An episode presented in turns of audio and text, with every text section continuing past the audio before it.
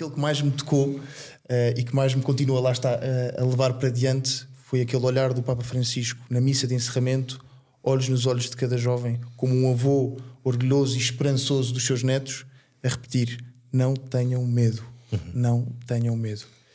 E eu acho que este é o percurso que nós somos chamados a, a percorrer, e, e se formos juntos, com os olhos postos na ressurreição, vale a pena.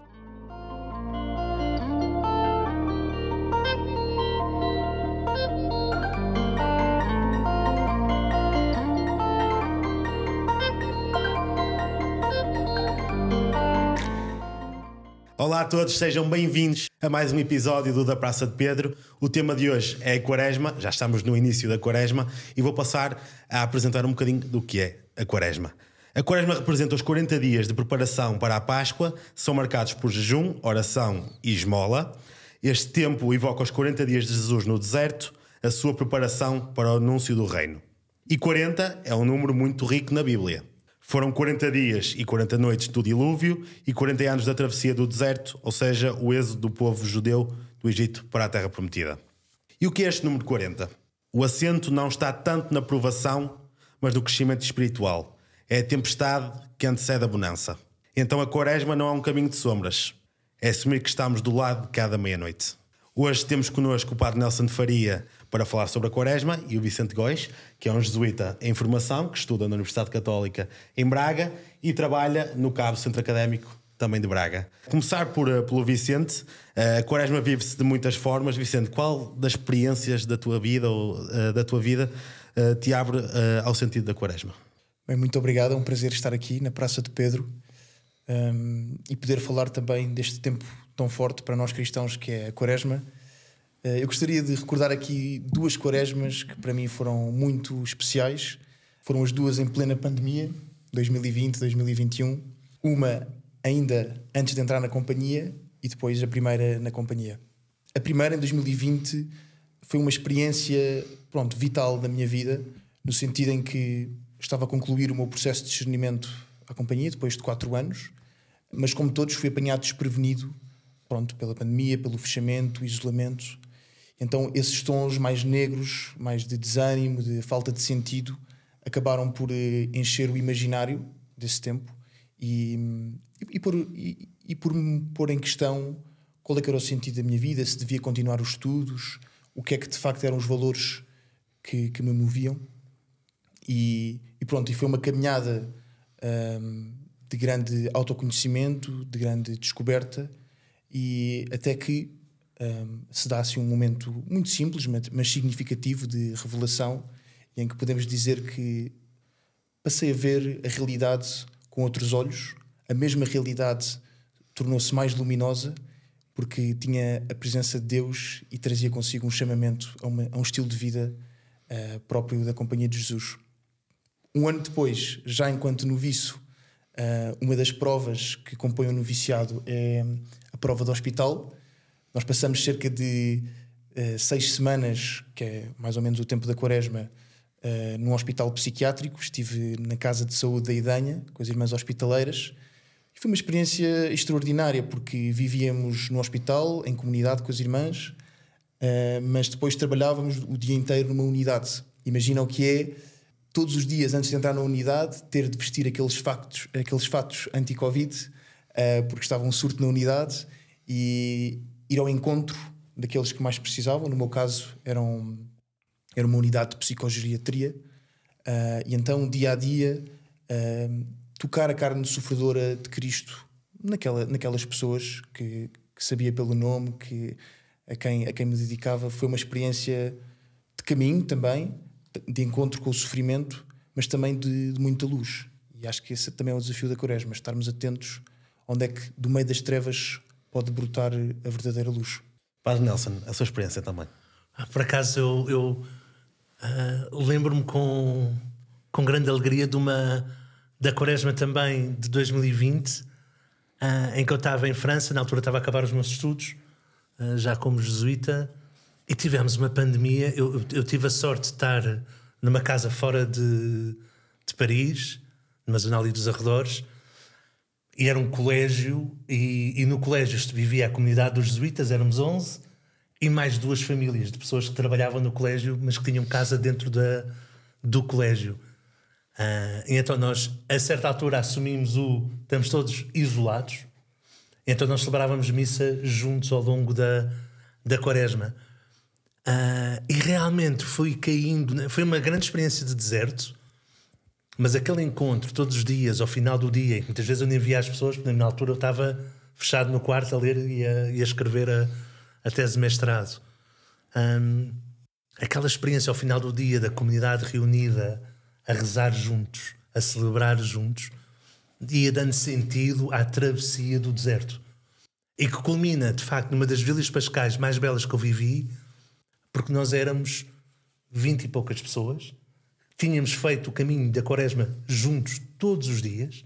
Houve até a certa altura não só um convívio como um torneio de ping-pong. uh, com os miúdos também, que eles haviam sete miúdos pelo meio, uh, assim, de diferentes idades. Um, e a Virgília Pascal teve ali uma força incrível por toda esta. Uh, o fogo, o fogo vivido em comunidade, o entrar numa igreja que era demasiado grande, porque era uma igreja para o colégio, uma igreja para mil e tal pessoas, com aqueles quase 30 gatos pingados dentro. uh, e ouvir a história toda da salvação, ou seja, voltar ao o Éden, Noé, o Abraão a sair da sua própria terra, uh, o êxodo, o exílio da Babilónia, depois começar a chegar ao Novo Testamento. E nós aí tivemos imenso cuidado com cuidar de toda a celebração e a ver as luzes nos sítios certos. Um, Deu-me ali um significado realmente de ressurreição. E realmente ver a Quaresma como um grande caminho de libertação. E isto realmente foi, foi das Quaresmas. Eu desejo voltar a viver assim outra Quaresma. Por aqueles motivos, não. Ah, até agora, como sacerdote, não me parece bom como fez de propósito, só porque eu achei piada com 30 pessoas num sítio e vamos lá viver a nossa quaresma, assim no quintinho uns dos outros.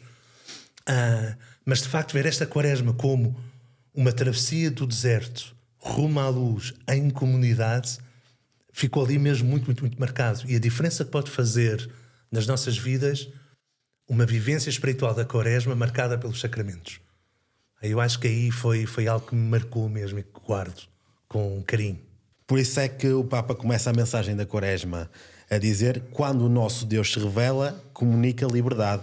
E cita o livro do Êxodo, e nesta mensagem vemos uma imagem da Quaresma. Uh, não é o jejum, a oração, a esmola que salvam, não é tanto a perda, o sofrimento e o sacrifício, que são importantes, mas jejum, oração e esmola são três atitudes vitais para descobrir o centro. Como o Papa uh, sublinha, recuperar a liberdade. É assim mesmo. Vicente, tenho outra questão para ti. Uh, como é que nós podemos uh, ver as práticas cores mais como um caminho para a libertação?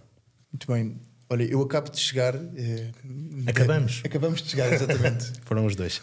Já, da Missão País. Braga tem uma missão partilhada entre a Universidade do Minho e a Universidade Católica. Pelo terceiro ano estivemos em, em Mugoforos, ao pé da Anadia e olha que, olhando para trás, assim, em, em memória agradecida, uh, foi mesmo um lugar e foi mesmo um grupo de missionários uh, que testemunharam como é que se pode viver um, ehm, o jejum, a esmola uh, e a oração de uma maneira libertadora. Um, de facto, ainda não estávamos na Quaresma, mas acho que pode ser muito inspirador para todos os que nos ouvem e para todos os que, os que nos seguem. Um, pronto, contemplar o modo como 60 jovens uh, de Braga uh, usam uma semana, aproveitam uma semana das suas férias, podiam estar a viajar, podiam estar a, a descansar, um, eh, no fundo, aquilo que é um autêntico jejum, não é? Porque sacrificam algo que têm ao seu dispor para fazer o que entenderem, uh, mas decidem juntar-se e vivem uma vida um, de oração, vivem uma vida de missão, de serviço, de ir ao encontro da fragilidade eh, mas com uma profunda alegria. Ou seja, um, notava-se nos rostos dos missionários uh, alegria, uh, notava-se nos rostos e, na, e, nas vidas das pessoas que encontrávamos, tanto nos lares, como no, nos infantários, como no porta a porta, um, ehm, uma alegria contagiante. E, portanto, acho que esta, esta frescura juvenil pode, pode inspirar toda a gente a, a viver uma quaresma de maneira muito libertadora. é que coisa mais curiosa é nós termos jovens de proximidades diferentes com a fé, malta muito dentro da experiência religiosa, malta, ou da experiência crente cristã, malta que anda mais perto, menos perto, malta que é só, e não é pouco, mas que é só batizada, uh, malta que até foi batizada, mas andava ali por fora, uh, e todos, ao experimentar o Evangelho, que era algo que nós íamos tentando frisar, o Evangelho de facto liberta quando é bem vivido. Quando não é uma imposição. E acho que esta é uma das coisas belas da mensagem do Papa. É tudo isto, e ele agarrando na quaresma, é um entrar numa grande aventura de libertação, é um entrar num processo que liberta, que abre. Sabe? Então o jejum é só não comer, e eu até, eu até o meu corpo agradeceria que eu comesse menos. Portanto, uh, sim, o jejum deve ser também o não comer, mas também se calhar é um jejum de tudo aquilo que eu me alimento para encher os meus vazios. Então, em oração, devemos rezar mais. Sim, rezar mais, mas rezar mais não é dar só mais horas. É procurar escutar o que é que Deus me está a pedir. E isto é uma das coisas que os, que os missionários, até pela estrutura da Missão País, oração da manhã, oração da tarde, oração da noite, uh, iam tendo tempo para pensar: do, não é só onde é que me apetece estar, é onde é que eu sou chamado a ir. Quero estar com velhinhos ou quero estar com as criancinhas, ou quero ir bater à porta das pessoas e conhecer pessoas novas. Às vezes, sim, podemos realmente ir por onde queremos, mas por vezes começamos a ganhar a sensibilidade do eu vou ter de ir realmente, ali eu tenho de ir, porque ali eu faço falta. E esta oração com Deus é realmente deixar-nos guiar através do deserto. Depois esta esmola, que é aceitar perder para me dar ao outro. O Papa Francisco faz a certa altura que é o samaritano. Pode sermos o samaritano é realmente o estar atento e cuidar do outro. E este, este realmente cuidar do outro, estar disponível para ele, porque às vezes nem é palavras. É um gesto, é um abraço, é um olhar. Isto é fundamental. E quando nós fazemos esta experiência todos os dias e nos ajudam a cair na conta dela, nós sabemos que o Evangelho funciona. Ah, e é incrível. Mais do que três homilias ou isto que eu acabei de dizer. Portanto, quem não fez missão país, faça.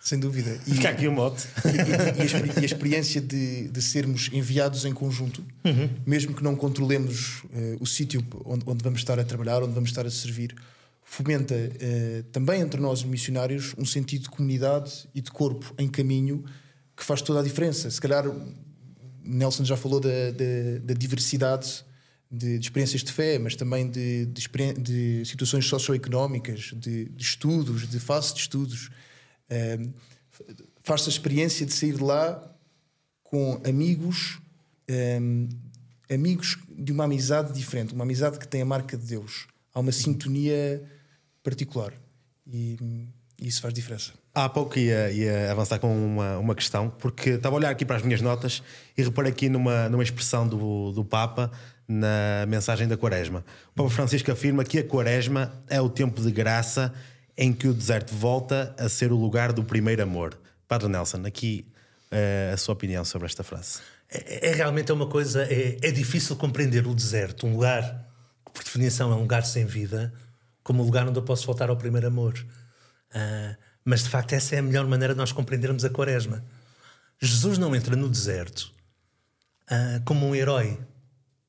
Jesus entra no deserto, depois do batismo, como um filho muito amado guiado pelo Espírito, como tempo de preparação. E como é que nós nos preparamos para um embate? Isto até se vê nas equipas ou em qualquer desporto. Há uma final, há um jogo muito importante, o que é que elas fazem? Fazem um retiro, fazem um estágio. Tentam-se desligar do que está a acontecer lá fora, centrar-se nos treinos, centrar-se no que é que é essencial. Quer dizer que as outras coisas não são boas? Nada disso, as coisas são boas. Mas neste momento, qual é que é o essencial? Então, o deserto na sua aridez, quando nós entramos dele guiados pelo amor, não como heróis, não como alguém que se sacrifica, não como alguém incrível, não como autossuficiência ou voluntarismos, mas como alguém que está a ser guiado pelo amor e preparar-se para algo mais e para dar mais de si, ele é um lugar de vida e reconhecemos qual é que é o verdadeiro amor. Pronto, é que é isso, é deixar-se guiar por Deus, entrar nesta grande aventura de ser guiado por Deus. Uh, porque a grande a grande aventura da vida é reconhecer-se como um filho amado de Deus. E muitas vezes o que nós queremos ser é empresários em empresários em próprio nome. Queremos ser agentes de nós mesmos. Sem ter problema nenhum com o Jorge Mendes, é o agente FIFA. Mas queremos ser agentes de nós mesmos. Queremos ser, queremos ser o Cristiano Ronaldo e o agente do Cristiano Ronaldo ao mesmo tempo. E de facto aqui há, há uma. Há um exercício de humildade dizer tudo o que interessa é que eu sou um filho muito amado de Deus. E eu tenho de me libertar para cuidar. Eu tenho de libertar para amar. E, e esta, isto é fundamental: entrar no silêncio do deserto para ouvir, para escutar. E é neste sentido que devemos entender as duas perguntas de Lampedusa. Tá Acho que é igual, importante. Isso mesmo. E uh, as perguntas de Lampedusa são: onde estás e onde está o teu irmão? Não é para Nelson? O que é que tens a dizer sobre isto? E É, é incrível que são duas perguntas. A primeira pessoa, são duas perguntas que são mesmo importantes na minha história de vida. Estou mesmo ansioso para ver o que é que o Vicente vai dizer sobre elas também, para meter já aqui sobre tensão. Ah, o, o Onde Estás, quando eu vivi aqui em Braga, na mesma fase da formação do Vicente, o Zé Frazão era o nosso superior, era um jesuíta, era, é um jesuíta, agora está- está na Brotéria, diretor da revista. E o Zé Frazão, na altura, várias vezes nos ia colocando esta pergunta: onde estás? O que é que é este onde estás? É a primeira pergunta da Bíblia. Adão, onde estás? E quando nós estamos muito entusiasmados, ou pelo menos eu faço isto na minha vida, porque esta pergunta marcou-me. Quando estou muito entusiasmado com alguma coisa, ou melhor, excitado, que eu normalmente sou um entusiasta por natureza, mas quando eu estou excitado com alguma coisa, ou muito triste e muito abatido, eu recordo-me desta pergunta: Nelson, onde estás? E dar tempo a Deus para que me ouça a minha resposta, ou que Ele me dê um indicador da resposta. E por outro lado, por vezes quando, estou, quando me vitimizo ah, e acho que toda a gente me está a pedir demasiado e que eu não tenho tempo e que eu não consigo fazer mais nada, recordo-me da tal segunda pergunta de Lampedusa, que é: onde está o teu irmão? Eu não sou o centro da história da minha vida, não sou a coisa mais importante da minha vida. A grande pergunta é: estou ou não estou a cuidar do meu irmão? Então, esta pergunta do onde estás e estou ou não estou a cuidar do meu irmão são fundamentais para nos recentrar-nos, para descobrir o centro, para descobrir o importante. E para isso é importante ir ao deserto. Porquê? Porque é preciso ver a realidade para viver uma boa quaresma e escutar os gritos dos nossos irmãos, daqueles que precisam. Os nossos próprios gritos, que às vezes tentamos tapá-los, e os gritos dos nossos irmãos. E isso ouve-se melhor ou só se ouve com profundi- em profundidade no silêncio do deserto. E depois ver se vivemos incomodados ou comovidos. Eu acho que nós vivemos muito incomodados, mas muito pouco comovidos. E isto faz toda a diferença, porque o incomodado é alguém que estava confortável e agora queixa-se que a cadeira já não lhe serve. O comovido é alguém que se deixa mover pelos outros. Então há muita coisa que nos incomoda e por isso parafustamos. Mas é passar do ser incomodado ao ser comovido. E para isso é importante realmente ver a realidade e escutar os irmãos. Vicente. Sem dúvida, são duas perguntas muito grandes, eh, mas que, pronto, olhando à nossa volta, ehm, por muito acomodados que estejamos, acho que é impossível ehm, não, não sentirmos como nossas as, dores do mundo. Eh, e se calhar porque a, eh, porque a experiência também está muito fresca, recordo-me eh, para cada uma das questões de duas conversas que tive com, com dois missionários. Numa delas f- refletíamos sobre a riqueza interior que trazemos cá dentro e que muitas vezes hum, podemos não conhecer. Ah, e então este, este missionário perguntava-me: então, mas quem é que eu sou? Ah, o, que, o que é que, eu- o que é que eu trago cá dentro? Hum, quase esta sede de autoconhecimento, esta sede de profundidade que acho que é tão própria dos jovens e que pode marcar este tempo. Um, este tempo quaresmal, mas também este tempo enquanto humanidade que estamos a atravessar. Desenvolvimento humano. Sim. Sem dúvida. O, o Papa, inclusivamente, até fala deste paradoxo de eh, estarmos em, com altos níveis de progresso eh, e, e alto- e alta vontade de fraternidade humana, mas basta olhar para a Europa, tanto no Médio Oriente como, como na Ucrânia, eh, as, as guerras teimam em não, em não terminar. E a outra pergunta, onde está o meu irmão? Ahm, já, já depois da missão, um, outro, outro rapaz veio ter comigo eh, a confessar: epá, preciso dar continuidade ao que vivemos lá. Não, eh, a, experi- a experiência que passei eh, no lar não pode ficar cingida àqueles 10 dias. Vou já procurar um sítio, pessoas que precisem, e, e, há, e há tantas pessoas tantos idosos que em Braga e, e noutras partes do país não têm quem os visite, não têm quem ouça as suas as histórias, não têm quem, quem lhes olhe nos olhos, diga o seu nome e, e escute e lhes, e lhes dê a dignidade de escutar a riqueza da sua história. Eu acho que isso é perceber onde está o nosso irmão e, ir ao encontro dele. Muito bem, Vicente. Uh, estamos a caminhar a passos largos para o podcast, mas ainda tenho aqui uma questão para ti.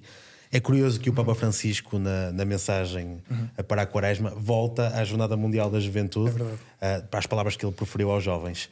Uh, Vicente, porquê é que será que o Papa Francisco voltou à Jornada Mundial da Juventude? Ao JMJ? Bem, o, o, Papa Francisco disse que foi uh, a, a, jornada mais bem organizada em que participou, e acho que por diversos momentos o Papa Francisco se revelou comovido com, com o que se viveu lá. Eu, eu tive a sorte também de poder estar lá. Um, como jesuíta, a acompanhar um grupo, um grupo de jovens do, do Cantil, foi, foi um momento comovente.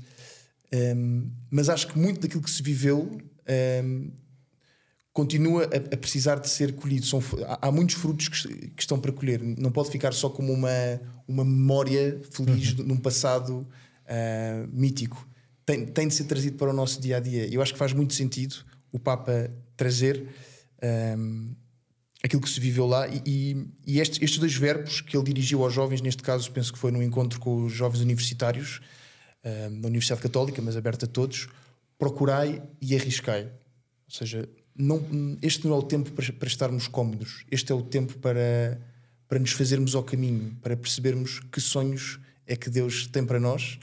Um, e se, e, se, e se, essa pergunta foi dirigida aos jovens, eu acho que pode ser facilmente estendida a todos.